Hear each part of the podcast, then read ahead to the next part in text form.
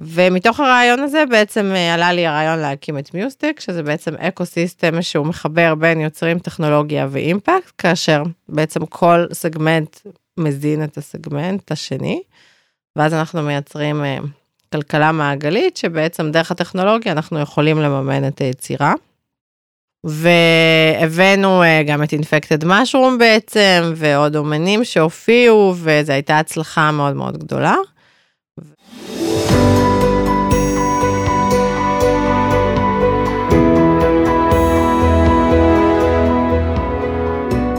להצליח במוזיקה, פודקאסט אופטימי על קריירה במוזיקה, על שיווק למוזיקאים ועל איך לקחת את החלומות שלכם ולהפוך אותם ליום-יום שלכם. עמית ויינר מארח אורחים מוזיקאים, יוצרים ואומנים שמספרים על החיים והבחירות שלהם בקריירה.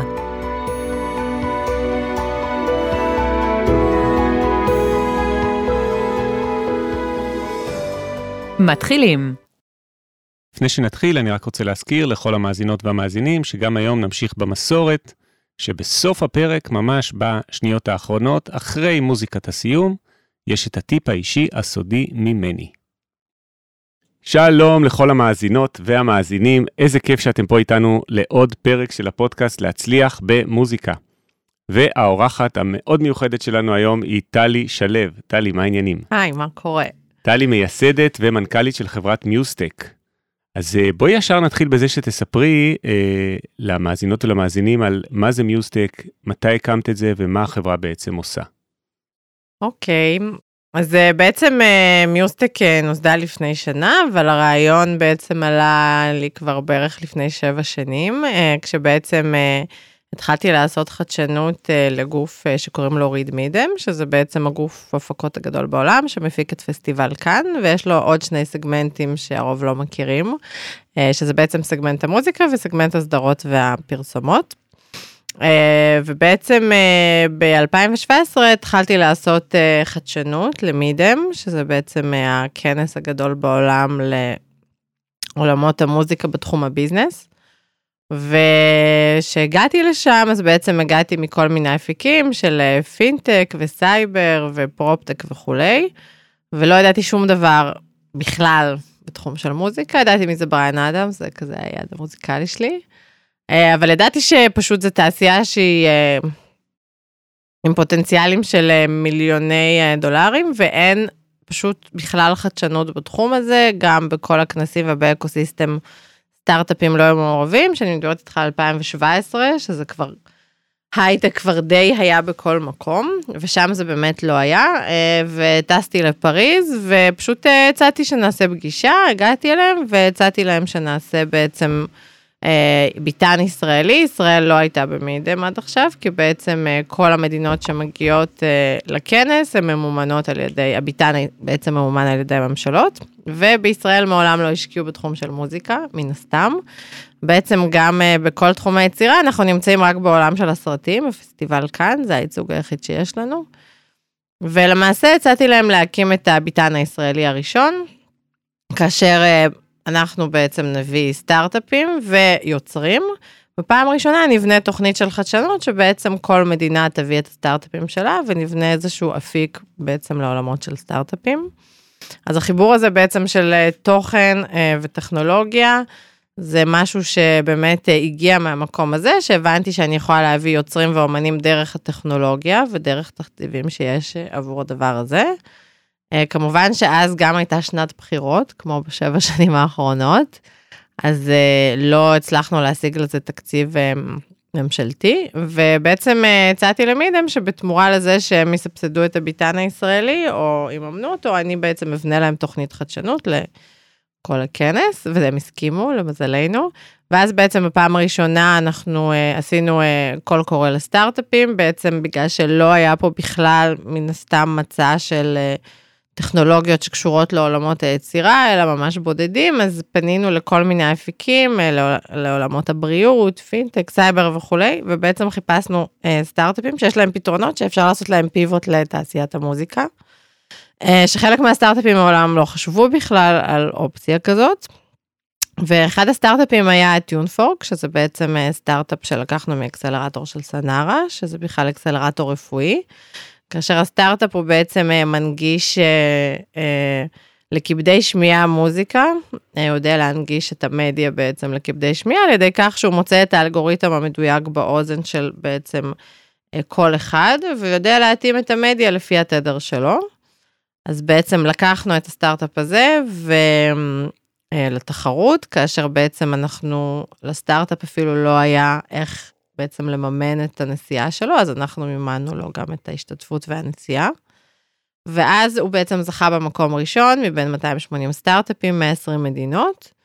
אה, ומה שבעצם השופטים בתחרות אמרו, שהסיבה שהוא זכה, שזה לא עוד משהו שהוא nice to have, אלא למעשה זה אימפקט, וזה באמת משהו שהוא משפיע על חיים של אנשים. ואז לראשונה אני נחשפתי בעצם לכל העניין הזה של אימפקט, שב-2017-2018 זה עוד לא כל כך אה, בכלל דובר. של בעצם אה, דברים שיש להם אה, משמעות, של טכנולוגיות שאנחנו יכולים להביא לעולמות האלה.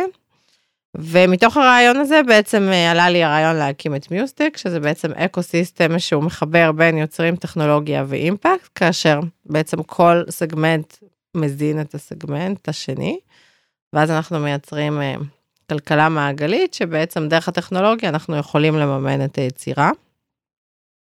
והבאנו אה, גם את אינפקטד משרום בעצם, ועוד אומנים שהופיעו, וזו הייתה הצלחה מאוד מאוד גדולה. ובעצם אחרי שמידם ראו אה, גם את הניצחון וגם את ההצלחה וגם כאילו פתאום את האקוסיסטם שיש של סטארט-אפים וטכנולוגיות שזה לא משהו שהם הכירו. אז הם אה, שאלו אותי איך יכול להיות שאין מרכז חדשנות בארץ שמאגד טכנולוגיות, אז הסברתי להם למה אין. ואז בעצם חשבנו על רעיון של להקים אה, בישראל את מרכז הפיתוח הראשון אה, לעולמות של מוזיקה, כאשר הם רצו להיות אה, הספונסרים של המרכז חדשנות הזה. ואז חברנו ל-WeWork, שבזמנו רצו להקים מתחם שהוא בעצם מתחם של יוצרים וסטארט-אפים שיושבים ביחד ומשתמשים באולפנים ובעצם בכל הפסיליטיז. אה, ורצינו לשכפל את המודל הזה הראשון בווי בישראל, ואז לאחר מכן לשכפל את זה בווי נוספים בעולם, ובעצם לבנות ווי שהוא מותאם ליוצרים וסטארט-אפים, כאשר יש לו מאפיינים ודרישות שונות לחלוטין אה, מהשוק, אה, מכל הסגמנטים האחרים בעצם בהייטק.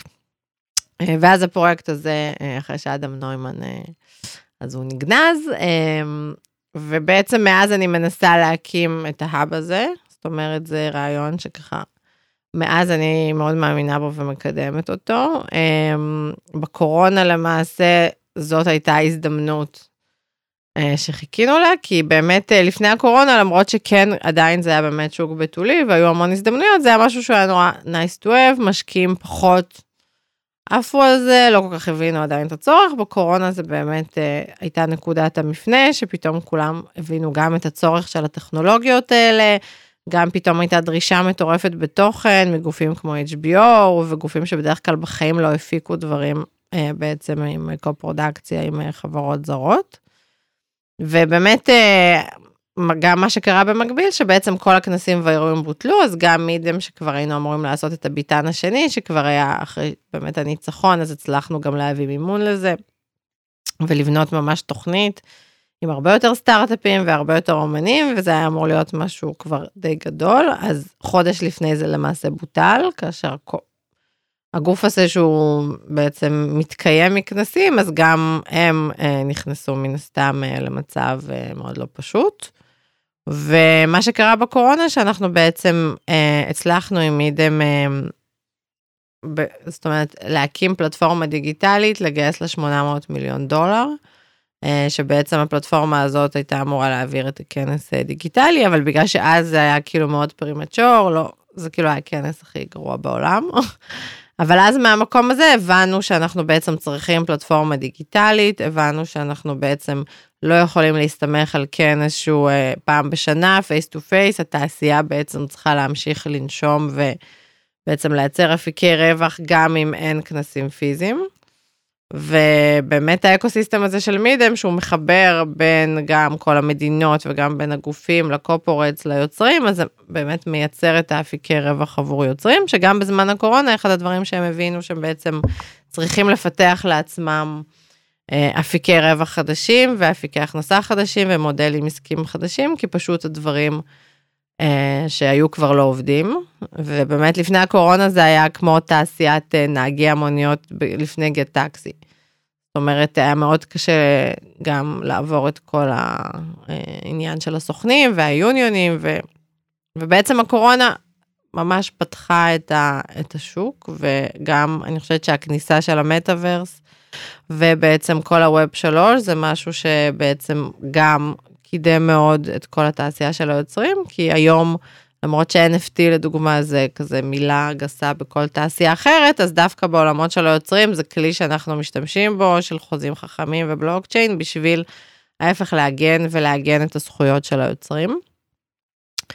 ו- ו- ולאחר הקורונה באמת uh, הבנו שאוקיי, עכשיו זאת ההזדמנות, זה המאני טיים, גם uh, מידם בעצם, אחרי שהם סגרו את הסגמנט הזה בכאן, אז בעצם מי שהיה מנכ"ל של מידם בחמש שנים האחרונות, אלכסנדר דניוט, uh, בעצם uh, הצטרף לאדוויזורי שלנו, והוא בעצם uh, הציע שאנחנו נבנה פלטפורמה דיגיטלית, שהפלטפורמה הזאת היא בעצם תאכלס את הכנס כל השנה. Um, הם בעצם בנו, אה, היה להם בראש משהו שהוא מחבר בין לינקדין לעולם האמיתי, ואנחנו אמרנו להם, אה, בואו נעשה משהו מגניב, למה כאילו להישאר אה, בלינקדין? בואו באמת נבנה עולם שלם, ששם היוצרים, החברות, היוזרים, כולם נמצאים, הוא מחובר לווב 3, מחובר בעצם לעתיד. אה, והם מאוד התלהבו מהרעיון, הראינו להם גם את הקישוריות בעצם שיכולה להיות עם אירועים פיזיים שהם בעצם אימרסיביים. ובעצם אה, תודות לפיתוח שהתחייבנו שאנחנו בעצם יכולים אה, לבנות עבורם, אז קיבלנו פה זיכיון לישראל לחמש שנים, להביא בעצם את הכנס הזה במתכונתו החדשה, בשמו החדש World Music Forum, כאשר בעצם אה, הרעיון הוא שזה בעצם פלטפורמה דיגיטלית, שהיא נשענת גם על אירועי marketing שבעצם מתקיימים בכל מקום אה, כל שנה, ואז בעצם גם מייצרת קהילה מקומית בכל מקום. אז ההאב הראשון למעשה שאנחנו פותחים הוא פה בישראל, כאשר ההאב הזה גם מאכלס בעצם את הפעילות של היוצרים, הסטארט-אפים, האימפקט, בעצם כל המודל הזה של בנינו. אה, כאשר אה, מה שעשינו השנה זה בעצם גם אנחנו היינו המחזור הראשון של תוכנית סוויצ'מט של האו"ם, אה, שזו תוכנית שמכשירה חברות וסטארט-אפים להיות חברות אימפקט, זאת אומרת לבנות מודל עסקי שהוא מבוסס גם על אימפקט חברתי או סביבתי וגם על ביזנס שהוא למעשה רווחי, והוא יכול לקבל תקציבים כמו עמותה. אז למעשה זה פותח הרבה מאוד אפיקים תחת באמת ה... תחת האיזו הזה של אה, גוף אימפקט. ובגלל שלמעשה יש המון קריטריונים, יש 12 קריטריונים, איך אתה בעצם נחשב גוף אימפקט, אז בעצם כל אה, גוף או חברה שהם יכולים להראות תמיכה ביצירה, כלכלה מעגלית ועוד כל מיני בעצם קריטריונים יכולים להיחשב כגוף אימפקט. אז זה משהו שבאמת אה, תוכנית מדהימה שאפשר להשתמש בה, אבל אמ, בקיצור, אז בזכות הדבר הזה, אנחנו בעצם בנינו את המודל הזה, שהוא מאפשר ליוצרים, חברות אה, וסטארט-אפים, בעצם לבנות קהילות שהן מבוססות על אפיקי רווח חדשים, ולכל אחד מהם אנחנו בונים בעצם מודלים חדשים שמתבססים על כלכלה מעגלית ותקציבים של אימפקט. אמ, ובעצם לפני שבעה חודשים אז פתחנו את, ה, את החברה שהיא בעצם אה, כבר התחילה לעשות את המסלול הראשון של הבוטקאמפ והיוצרים, אה, כאשר במסלול הראשון אה, בעצם השנה אנחנו השקנו פרויקט עם נינט, שהוא מחבר בעצם את כל האלמנטים האלה של אימפקט יוצר אה, וטכנולוגיה, והראינו איך בעצם דרך טכנולוגיה יוצר יכול לייצר לעצמו סטארט-אפ משלו שיכול לגייס לו כסף, שאחרי זה יש לו נכסים שגם, זאת אומרת, הם משמרים את ה-IP שלו, אבל גם הוא יכול לסחור בהם, ובנינו איזושהי אה, ממש אה, מתודה שלמה סביב הדבר הזה, אה, שעכשיו אנחנו בעצם הולכים גם להנחיל אותה בכנס שהולך לקחת, שהולך בעצם להתקיים פה בישראל בחמש שנים הקרובות, שעצם זה שזה פעם ראשונה יוצא מכאן, ובעצם הפעם הבאה שזה קורה שוב זה פה בישראל. אז אני חושבת שזה באמת אה, יכול לתת פוש מטורף פה לקהילת היוצרים, כי בעצם החשיפה הבינלאומית וגם באמת הפעילות של כל החברות הזרות שמשקיעות ונותנות חסויות, אז החסויות הן לפעולות של אה, חינוך ולמידה וכולי, החל מילדים ועד אה, באמת יוצרים הכי גדולים בעולם. אמ, וזהו, ועכשיו אה, בעצם אנחנו בונים אה, את, אנחנו גם מחפשים אה, יוצרים וגם מחפשים סטארט-אפים ומיזמים לבוא לעבוד איתנו. ומצד שני אנחנו גם מביאים את כל התעשייה הגלובלית, גופים כמו לפוטורה, שזה גוף העתידנות האירופאי שמאגד בתוכו 200 חברות מהנסחרות באירופה, שזה לופטנזה, איירבאס, אדידס, BMW, פולקסווגן וכולי, שהם כולם אה, בעצם מאוגדים תחת אימפקט, והשירותים שאנחנו נותנים להם זה שירותים של חדשנות, שהחדשנות מבחינתנו היא בעצם תוכן וטכנולוגיה. אה, כאשר כל הדבר הזה הוא גם אנחנו מסתכלים עליו בפריזמן של העתיד, של המעבר מווב 2 לווב 3, ובעצם אנחנו אה, כבר בונים להם את ה, ממש את הסגמנט של איך הוא ייראה במטאוורס ואיך זה ייראה בווב 3. אמ, ומעבר לזה אנחנו בעצם בונים עם רשות החדשנות אה, עכשיו ממש את הסגמנט הזה החדש בהייטק שקוראים לו קריאייטק. זה בעצם קריאייטיב אה, tech שמן הסתם הקריטריונים שלו שונים לחלוטין מפינטק סייבר וכולי. אה, ועכשיו רשות החדשנות ביחד עם וואי אנחנו באמת עובדים על הקמת הסגמנט הזה הכרה בו. ואנחנו מאוד מקווים שלקראת סוף השנה הבאה כבר יהיה grant לחממה בתחום ה createch, ויוצרים גם יוכלו בעצם לקבל אה, מימון כמו סטארט-אפ, שזאת המטרה שלנו. אה, וזהו, אז אנחנו מנסים באמת לקדם את שני המישורים במקביל, גם בניית האקוסיסטם פה בישראל, גם הכרה רגולטורית בכלל בסגמנט הזה. אה, וגם כל הפתרונות הטכנולוגיים שגם יכולים מצד אחד להגן על האומנים ולתת להם עוד אפיקי רווח, ומצד שני, שהם בעצם ווין ווין אה, לחברות וללקוחות וליוזרים. וואו, קודם כל אני חייב להגיד, זה הפיץ' הכי מדהים שאי פעם שמעתי על חברה, אה, והכי מפורט, ויש לי פה מלא שאלות ומלא דברים שאני אשמח שנוכל ככה להסתכל עליהם יותר לעומק, גם על הפרויקט עם נינט, הייתי שמח שתספרי יותר.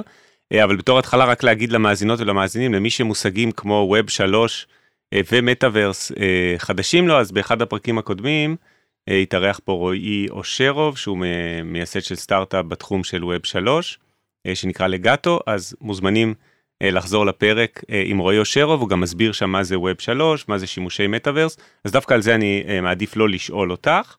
אני אשמח דווקא לשאול אותך בתור התחלה, מה זה אימפקט מבחינתך? אז uh, אני חושבת שיש לזה כמובן uh, מכבסה שלמה של מילים. אני חושבת שבגדול אנחנו משתמשים, כשאנחנו מדברים על אימפקט uh, אינטרטיימנט, זה אנחנו מדברים על זה שאנחנו בעצם משתמשים בתוכן ובעולם הבידור בשביל לייצר שינוי, שינוי גם התנהגותי ושינוי תודעתי. אנחנו בעצם חלק ממה שאנחנו עושים עבור מידם, הפלטפורמה בעצם הוובית והדיגיטלית שאנחנו בונים, אחד הדברים הוא באמת התוכן, שזה החלק הכי חשוב, אבל הדגש שאנחנו אה, בעצם שמים על התוכן זה איך הוא בעצם יכול לשנות תודעה, ואיך הוא יכול לשנות התנהגויות לטובה. אה, שזה בעצם ממש משהו, ש... תהליך שאנחנו עובדים עליו עם פרופסור דן אריאלי, שהוא מלווה אותנו בכל מה שקשור ל... אה, באמת בניית הממשק שיגרום ליוזרים בעצם גם להתחבר לעולמות הווב 3, גם בעצם לקבל כמה שיותר ערך וגם ברמת האימפקט, כמה התוכן שאנחנו נייצר בעצם ישפיע בסופו של דבר על אנשים וישנה, וישנה משהו בעולם. אה, כאשר אנחנו מסתכלים בעיקר על סוגיות חברתיות, אבל גם בריאותיות. אה, זאת אומרת, האימפקט הוא יכול להיות גם אימפקט חברתי, גם אימפקט בריאותי, אה, כמובן גם סביבתי, אבל אנחנו בעצם יותר מתרכזים על הצד החברתי, כי בסופו של דבר, רק דרך הסברה, תוכן וכולי, אנחנו באמת יכולים, אה, זאת אומרת, גם להתפתח כחברה, ואני חושבת שבכלל כל העניין של יצירה היום, שהרבה גופים מבינים שבסופו של דבר החדשנות, היא לא תבוא מעוד AI ומעוד GPT, אלא היא תבוא מיצירה. אה, ומבני אדם. אז עכשיו אנחנו בעצם, המטרה שלנו זה לטפח את הצד של היצירה, לטפח את הבני אדם, כי עם הטכנולוגיה כבר הגענו, נראה לי, לאיזושהי תקרה. רגע, מעניין אותי, זה, זה גם נושא ששזור פה ככה כחוט השני בהרבה מהפרקים, הנושא של אה, יצירתיות. גם שרון מולדבי בפרק איתו דיבר הרבה על הציור שאת uh, רואה פה תלוי אצלי בסטודיו של בריאת האדם של מיקלנג'לו. אז רגע טיפה להרחיב, אז אימפקט במובן של שינוי לטובה של התנהגויות, נכון? זה בעצם מה שאמרת? ובהקשר של יצירתיות במיוחד, כלומר אני מבין נכון שזה כן. להפוך אנשים ליותר יצירתיים בעצם. גם יותר יצירים, גם לפתוח להם את התודעה, סתם אני אתן דוגמה, גם על הפרויקט של לינט, אז כאילו נוכל באמת לחבר את זה למה שאנחנו עושים בתכלס. אז זה לדוגמה אחד ה, באמת המטרות הכי, אני חושבת, גם דחופות אה, השנה וגם בכלל בשנים האחרונות, זה כל העניין של התעללות ברשת. שכמובן שזאת אה, מגפה מטורפת, ורק השנה המועצה לשלום הילד אה, פרסמה באמת מחקר שהשנה הייתה עלייה של 14% בהתאבדויות של ילדים מתחת וואו. לגיל 14. וואו. שזה באמת אה, נתון מאוד מפחיד ומטריד. ונינט באמת מאוד מזוהה עם המטרה הזאת, ובעצם המודל שלנו, שאנחנו פיתחנו במיוסטק, הוא שבעצם אנחנו לוקחים אומן, אנחנו לוקחים מטרה חברתית שהיא חשובה גם לאומן וגם לחברות. אנחנו מוצאים את החברות שבעצם גם רוצות לקדם את ה... את ה vision הזה או את הערך הזה השנה, ואנחנו בעצם בונים תוכן עבור החברה הזאת ומחברים לזה עמותה שהיא בעצם גם בודקת את האפקטיביות של התוכן לאורך השנה, וזה כאילו פעם ראשונה שיש KPIs לאימפקט, שממש אפשר למדוד את האימפקט, ובסופו של דבר אנחנו בעצם חוזרים לגוף המממן ומראים לו מה האימפקט שנעשה על ידי התוכן. אז באמת אה, נינט יש לה אה, כמובן רזומה מאוד מאוד עשיר, והיא בנתה ממש... אה, תקליט עם אה, שירים שמדברים על הנושא הזה, ואנחנו אה, בעצם מה שעשינו, חיברנו לכלים טכנולוגיים, בעצם קולקציית NFT של גיבורי אנטי בולינג הירוז, שהם בעצם מוטמעים בכל מיני אתרים ומסבירים לילדים בעצם על אלימות ברשת וחוקים וכללים. אה, מצד שני, אה, כלי במטאוורס, שבעצם אנחנו מייצרים עולם שלם עם תוכן שמדבר על העולמות האלה. ומצד רביעי יש בעצם עמותה שהיא מודדת, גם מקדמת את התוכן הזה, וגם מודדת בסופו של דבר את האפקטיביות שלו. אז בעצם מה, זה בעצם ממש כאילו uh, case study של איך יוצר הופך לסטארט-אפ דרך כלכלה מעגלית, כאשר בעצם הגוף שרוצה לעשות את השינוי הוא זה שמממן את התוכן. היוצר מקבל על זה מן הסתם בראש סוג של אה, הכנסה על יצירת התוכן. התוכן אבל נשאר של היוצר, כי זה מעוגן בתוך uh, חוזים חכמים, בלוקצ'יין, NFT ו... ובעצם הסביבה של הווב 3, אז התוכן הוא בעצם גם בשליטתו של uh, היוצר, וגם ליגטו, שזה באמת אחד הסטארט-אפים גם uh, שאנחנו אה, מאוד שמחים כאילו לקדם, אה, כי הם בעצם אלה שנותנים את המצע של החוזים החכמים על גבי כל פלטפורמה למעשה. אז גם במטאוורס, בעצם בעולם הזה שאנחנו מייצרים, אז יש בעצם גם רישות של חוזים חכמים, שהם בעצם מייצרים ליוצר מצד אחד את הביטחון שה-IP נשמר אצלו, מצד שני הוא יכול בעצם להמשיך למכור את ה-IP שלו בתוך הפלטפורמה. זה כמו ספוטיפיי ליוצרים, שבעצם הגוף המממן או גופים אחרים שנמצאים בעולמות האלה, ממש יכולים להוריד את אותה המוזיקה או להוריד את אותה הסדרה או ספר או whatever, כל יצירה למעשה, ולהמשיך לעשות בשימוש אה, מסחרי, והיוצר ממשיך לקבל תמלוגים. אז זה באמת אה, מודל אחד שהוא אה, ככה אה, מאוד אה, חדשני, וגם רועי באמת, אה, זה הפתרון גם שהוא נותן. אמ, אז המטרה שלנו בסופו של דבר היא גם להנגיש את האימפקט ולתת בעצם לחברות את יוצרי התוכן הכי טובים בעולם, אה, שבדרך כלל הם לא יכולים להגיע אליהם, כן? שזה מדובר גם בעצם על יוצרים פה ישראלים וגם יוצרים מה... אה, בעצם בינלאומיים, A-ליסט, שזה אה, כמובן יתרון מטורף. שפתאום אינפקטד מייצרים לך כאילו את התוכן עבור אה, מוזיקה לחברת תרופות, שעכשיו נגיד אה, עושה מחקר פטריות או משהו כזה. של דבר כל מיני כזה אה, בעצם שירותי חדשנות שהם out of the box, כאשר תמיד אנחנו בעצם לוקחים טכנולוגיה ותמיד אנחנו לוקחים יוצר וביחד איתם אנחנו בונים פרויקט שהוא אמור לעשות אימפקט, ואז הם גם מממנים את זה מתקציב ש-anyway הם חייבים להוציא. כי זה תקציבים שנתיים שהם מחויבים להוציא, ואז גם להראות מה הם עשו, אז זה ווין ווין, כי מצד אחד גם האומנים מרוויחים וגם החברות מקבלות את התוכן ואת היח"צ ואת ה, באמת את השיווק אה, של אה, המסר שלהם, אז בסופו של דבר זה טוב לכולם. וואו, מרגש מאוד, הפרויקט הזה עם נינט שסיפרת, ממש מרגש לחשוב איך באמת אפשר לחבר בימינו גם מוזיקה, יצירתיות מוזיקלית, אלבום שירים, יחד עם טכנולוגיה של המחר כזה, של העתיד. כן, וגם היצירה דרך אגב על ה-NFT, אוקיי, אז זה גם יוצר מעצב שהוא בעצם מוצייר, במקרה הזה זאת הייתה אימא שלי, שאימא שלי, היא ממש ציירה אה, את ה-NFT ואת הדמויות, אז זה בעצם נותן להמון אומנים בעצם עוד פלטפורמות, גם ציירים וגם מעצבים ועוד אה, פלטפורמות בעצם לשווק את היצירה שלהם הלאה. ממש מרגש. אז רק להס... אני אגיד למאזינות ולמאזינים שבאחד הפרקים הקודמים באמת, אה, אני חושב שזה פרק 6 או 7, הם יכולים לשמוע על החברה של רועי אושרוב, שנקראת לגאטו, שהזכרת אותה גם, אה, שבאמת אה, יש לה איזשהו פתרון מאוד מעניין למוזיקאים, לבעצם licensing, כלומר שימוש ב-IP, באמצעות חוזים חכמים ו-Web 3. פלטפורמות של Web 3 בעצם, אז אה, לכל מי שרוצה עוד להתעניין בזה, אתם יכולים לחפש באחד הפרקים הקודמים. אז uh, טלי, מאוד מעניין אותי, הפודקאסט נקרא להצליח במוזיקה, פודקאסט אופטימי על קריירה במוזיקה, על בחירות במוזיקה, uh, ואני גם שואל תמיד את האורחים על בחירות בקריירה, ומעניין אותי מה הביא אותך להיות יזמת. למה את צריכה את הכאב ראש הזה של להיות מייסדת ו-CEO, מנכ"לית? של חברה שעושה דברים מדהימים כמו שתיארת, אבל מה הביא אותך לבחירה הזאת? אה, טוב, אני לא יודעת אם אתה רוצה שניכנס לכל העניין המגדרי שהביא אותי לבחירה הזאת, אבל בגדול אה, אמ, הייתי שכירה מן הסתם אה, כמו כולנו הרבה שנים, וכל הזמן הרגשתי שאני כזה...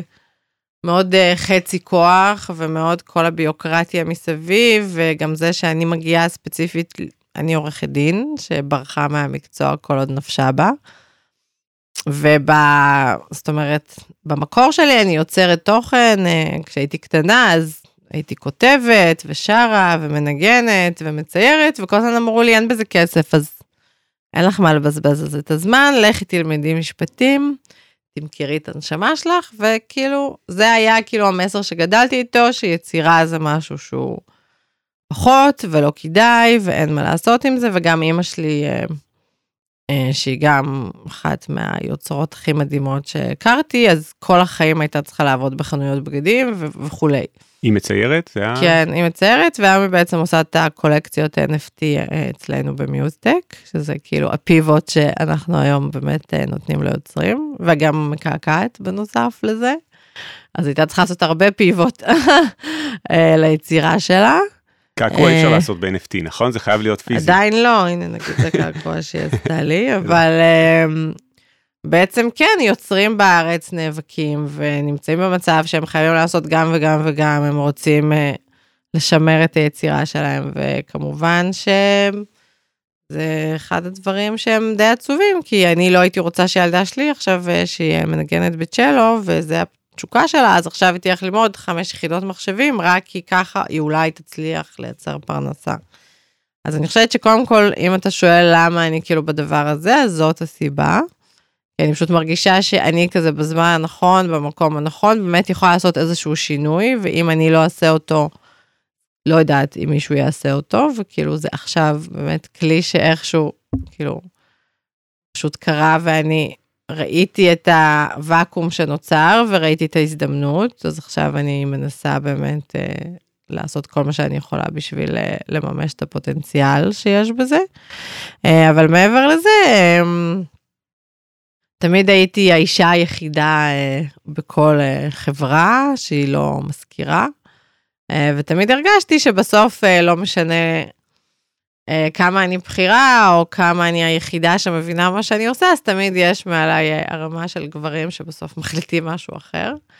אז אה, החלטתי שכזה לא רוצה יותר שאף אחד ינהל אותי, ופתחתי חברה משלי, אמ, שבעצם נותנת אה, שירותי אה, חדשנות לחברות מחו"ל, וגם מחברות, אה, בעצם זה הגלגול. זה לפני זה מיוסטק? לפני מיוסטק. איך קראו לחברה? אה, קראו לה סוציו, אה, שבעצם אה, החברה, בעצם כל המודל היה של במקום שעכשיו חברות מחו"ל יבואו ויקימו פה אה, משרדים, ואז ייקחו מישהו ישראלי, כי anyway הם חייבים מישהו מקומי פה, אז לפני זה בעצם שאנחנו נעשה להם שיר, שירותי scouting, נבנה להם בעצם מסלול חדשנות, שאולי בכלל לא, בעצם יחסוך להם את כל העניין של לפתוח פה אה, שלוחות.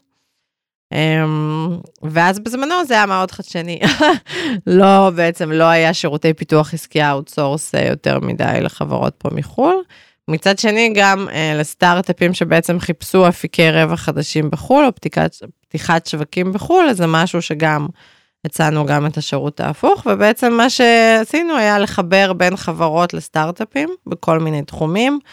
ואז אה, בעצם אחד הגופים שככה הגעתי אליו היה ריד מידם, שמכל הסגמנטים זה היה נראה לי הסגמנט אה, הכי לא רווחי. אה, ו... וזהו, ולמעשה באמת אה, זה סוג של, אתה יודע, יותר היה בקטע של האג'נדה שלי, שכאילו מאוד האמנתי לזה וראיתי שבאמת יש המון פוטנציאל בסגמנט הזה, ושאף אחד לא פיתח אותו, ופתאום ראיתי כזה את הכלים ואת הדרכים שבעזרתם ניתן לעשות את זה, והיום אנחנו פה, אז אמ, אני חושבת שזה שאני קמה כל יום בחמש בבוקר, מזנקת מהמיטה בשיא ההתלהבות, ויש לי אנרגיה כל היום, אז אני מניחה אה, שזה מה שגורם לי אה, להמשיך בכאב ראש הזה של היזמות. אמ, והאמת שיש אה, הרבה כאב ראש ביזמות, אבל אה, מצד שני זה גם כיף שאתה יכול פתאום אה, ליצור משהו יש מאין. אה, וזהו, זה מה שבגדול מחזיק אותי. וואו, טלי, אני רוצה להגיד, קודם כל, אה, ממש פרק מרתק היה לנו פה. אה, אני חושב שהיה פה חיבור מאוד מאוד מעניין בין מוזיקה, אימפקט וטכנולוגיה. אה, חיבור מאוד ייחודי, אני חושב, שנמצא אצלכם במיוזטק. אה, בוא נגיד לקהל המאזינות ולמאזינים איך לחפש אתכם, אז בעצם זה מיוז עם אה, Z, כלומר M-U-Z-E, מקף טק, T-E-C-H, אז uh, אתם מוזמנים ומוזמנות לחפש עוד על חברת מיוסטק ועל ההאב הממש מרתק הזה שבניתם בירושלים, בבנייני האומה. וזהו, אני חושב שהיינו יכול, יכולים לדבר פה עוד לפחות שעה, יש לי עוד המון שאלות ללא מענה, אבל אני יודע שיש לך פגישה עכשיו שאת חייבת ללכת אליה. אז קודם כל המון המון תודה על הזמן שלך ועל כל המידע שחלקת איתנו פה על מיוסטק ועל הפעילות של החברה בתחומים של מטאוורס, של אימפקט, של טכנולוגיה ושל יצירתיות. אז uh, למי שמחפש אותך יכול למצוא אותך בלינקדין, נכון? טלי שלו בלינקדין. וזהו, תודה רבה לכל המאזינות ולמאזינים. תודה לטלי שלו על הפרק הבאמת באמת מרתק הזה. למאזינות ולמאזינים אתם מוזמנים למצוא עוד מידע בבלוג שלי. אתם יכולים לחפש בגוגל, להצליח במוזיקה, הבלוג של עמית ויינר, ואתם באמת מוזמנים לפנות אליי בכל שאלה שיש לכם או תגובה שיש לכם, אני נורא נהנה לקבל תגובות, גם של אנשים שנהנו מהפרקים וגם של אנשים שיש להם איזושהי הערה על כל דבר שקשור לתוכן, אני אשמח מאוד לשמוע, או אם יש לכם הצעות לאורחים מעניינים בתחום תעשיית המוזיקה שאתם תרצו ותשמחו שאני אארח כאן בפודקאסט. אז זהו, אתם יכולים לפנות אליי בלינקדאין שלי, עמית ויינר, או בפייסבוק, או באימייל שלי שמופיע בבלוג. ואל תשכחו כמובן לדרג את הפודקאסט בספוטיפיי או בכל אפליקציה אחרת, ולעשות לו פולו. זה עוזר מאוד לעוד אנשים להגיע לפודקאסט הזה, שאולי התוכן הזה יעניין אותם. יאללה, טלי שלו ממיוסטק, המון תודה, נתראה בפרק הבא. יאללה ביי. להצליח במוזיקה, פודקאסט אופטימי על קריירה במוזיקה, על שיווק למוזיקאים ועל איך לקחת את החלומות שלכם ולהפוך אותם ליום-יום שלכם. עמית ויינר מארח אורחים מוזיקאים, יוצרים ואומנים שמספרים על החיים והבחירות שלהם בקריירה.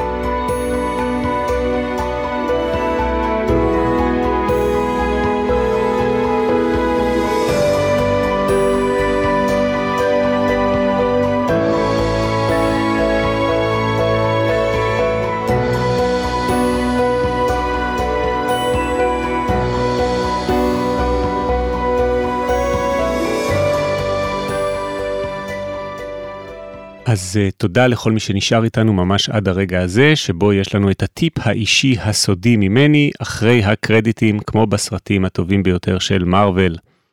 והפעם אני רוצה לדבר על אתר אינטרנט אישי. אז האם צריך אתר אינטרנט אישי או לא צריך אתר אינטרנט אישי? אז יש איזושהי מחשבה בימינו אצל הרבה אנשים, ש... אולי לא צריך אתר אינטרנט, כי עיקר הפעילות יכולה להיות ברשתות החברתיות, פייסבוק, אינסטגרם, טיק טוק, לינקדין וכולי. ואני האחרון שאזלזל ברשתות חברתיות ובכוח של רשתות חברתיות, אבל אני רוצה להגיד לכם שאין כמו אתר אינטרנט אישי בשביל ליצור לכם איזושהי נוכחות דיגיטלית מרשימה ושאתם הבעלים היחידים שלה. אז אני אספר לכם סיפור, לי יש אתר כבר המון המון שנים, החל מ-2008. פתחתי אותו אז בחברה, עוד לא היה אפילו וויקס אז, אה, בקושי פייסבוק היה בישראל ב-2008, אז אה, פתחתי אותו ככה סתם לעצמי עם איזה חברת אחסון ישראלית, שאני לא יודע אפילו אם היא קיימת היום או לא. הוא עלה אז אה, יותר כסף ממה שעולה אה, וויקס, אתר לשנה בוויקס היום. ואני זוכר שככה ישבתי על האתר ותכננתי מה לרשום בו, מה לכתוב בו ואיך הוא ייצג אותי. והפוקוס של האתר היה אה, בעצם להציע הרצאות על מוזיקה לקהל הרחב, שזה משהו שהיה חלק מהעסק שלי באותה תקופה, היום הוא כבר אה, משהו שאני כמעט ולא עושה, אבל אז זה היה משהו אה, מרכזי ב, בעסק שלי. והאתר עלה לאוויר מתישהו ב-2008, ואני זוכר את התדהמה, את השוק שהיה לי, כאשר חודש וחצי אחרי שהאתר עלה לאוויר, הייתה לי פנייה ראשונה לתת הרצאה בתל אביב למישהי שהזמינה אותי להרצאת בר מצווה לבן שלה, לא פחות ולא יותר. שני דברים הדהימו אותי. א', מה קשור עכשיו הרצאת בר מצווה על מוזיקה, אבל זה משהו אחר, זה בסוף יצא מאוד מוצלח, הילד שלה אהב מוזיקה קלאסית וזה. והדבר השני שהדהים אותי זה שהייתה פה אישה מתל אביב שבחיים לא הייתה מצליחה להגיע אליי אם לא היה לי אתר. ואגב, אני חושב שזה דומה הדבר גם היום. אז ב-2008 באמת לא היו אה, רשתות חברתיות בישראל כמעט בכלל, אינסטגרם עוד לא הייתה בכלל. אה, כמו שאמרתי, פייסבוק אני חושב רק התחילה להיכנס אז, אז אתר אולי הייתה הדרך היחידה, והיום באמת יש הרבה דרכים נוספות, רשתות חברתיות וכולי, אבל עדיין אני רוצה אה, לחזק אצלכם את התחושה שאתר אינטרנט משלכם, הוא בעצם הדבר הכי טוב שאתם יכולים לעשות לעסק שלכם, ואגב זה נכון לא רק למוזיקאים, אה, שכולנו בעצם אה, עצמאיים והעסק שלנו זה הפעילות המוזיקלית שלנו. זה נכון לדעתי לכל בעל עסק שהוא. ולמה אתר אינטרנט זה דבר כל כך חשוב? אז קודם כל אתם לא תלויים באף אחד. בנוכחות שלכם בפייסבוק אתם תלויים בפייסבוק. אה, אם הם רוצים הם יכולים לחסום אתכם, הם יכולים לשנות את האלגוריתם ופתאום לא יראו את הפוסטים שלכם, והם גם יכולים פשוט אה, להשבית לכם את המנוי אם עברתם על איזשהו אה, כלל מתוך כללי הקהילה שלהם. הכל יכול לקרות. וגם, אתם בעצם תקועים במרכאות בתוך פייסבוק. כל פעם כשמישהו קורא משהו שלכם, הוא עדיין נמצא בפייסבוק ויש לו שם המון פרסומות של פייסבוק ויש לו את כל שאר הפיד. אתם בסך הכל חלק מתוך מה שפייסבוק מציעה. ואתר אינטרנט אישי שלכם זה שם אתם הבוס. הכל הוא שלכם. זה יתרון אחד. ויתרון שני הוא שאתר אינטרנט זה משהו שבדרך כלל אנשים יגיעו אליו דרך גוגל. אז אתם תראו בהתחלה כמעט ולא יהיו כניסות, אולי בכלל לא יהיו כניסה ליום במקרה הטוב של חברים, משפחה, אולי פעם ב- יגיעו גם מישהו, יגיע מישהו שיגיע לכם מגוגל. אבל לאט לאט זה יגדל, גם ככל שתוסיפו תוכן לאתר שלכם, שעל זה אני אדבר בטיפ אחר. אבל כמות הכניסות וכמות ה engagement, כלומר המעורבות תהיה באמת אפסית, וזה יראה לכם כאילו השקעתם זמן וכסף מיותר, אבל זה לא ככה. כי מי שבאמת נכנס לאתר שלכם זה מישהו שבאמת חיפש משהו שקשור אליכם.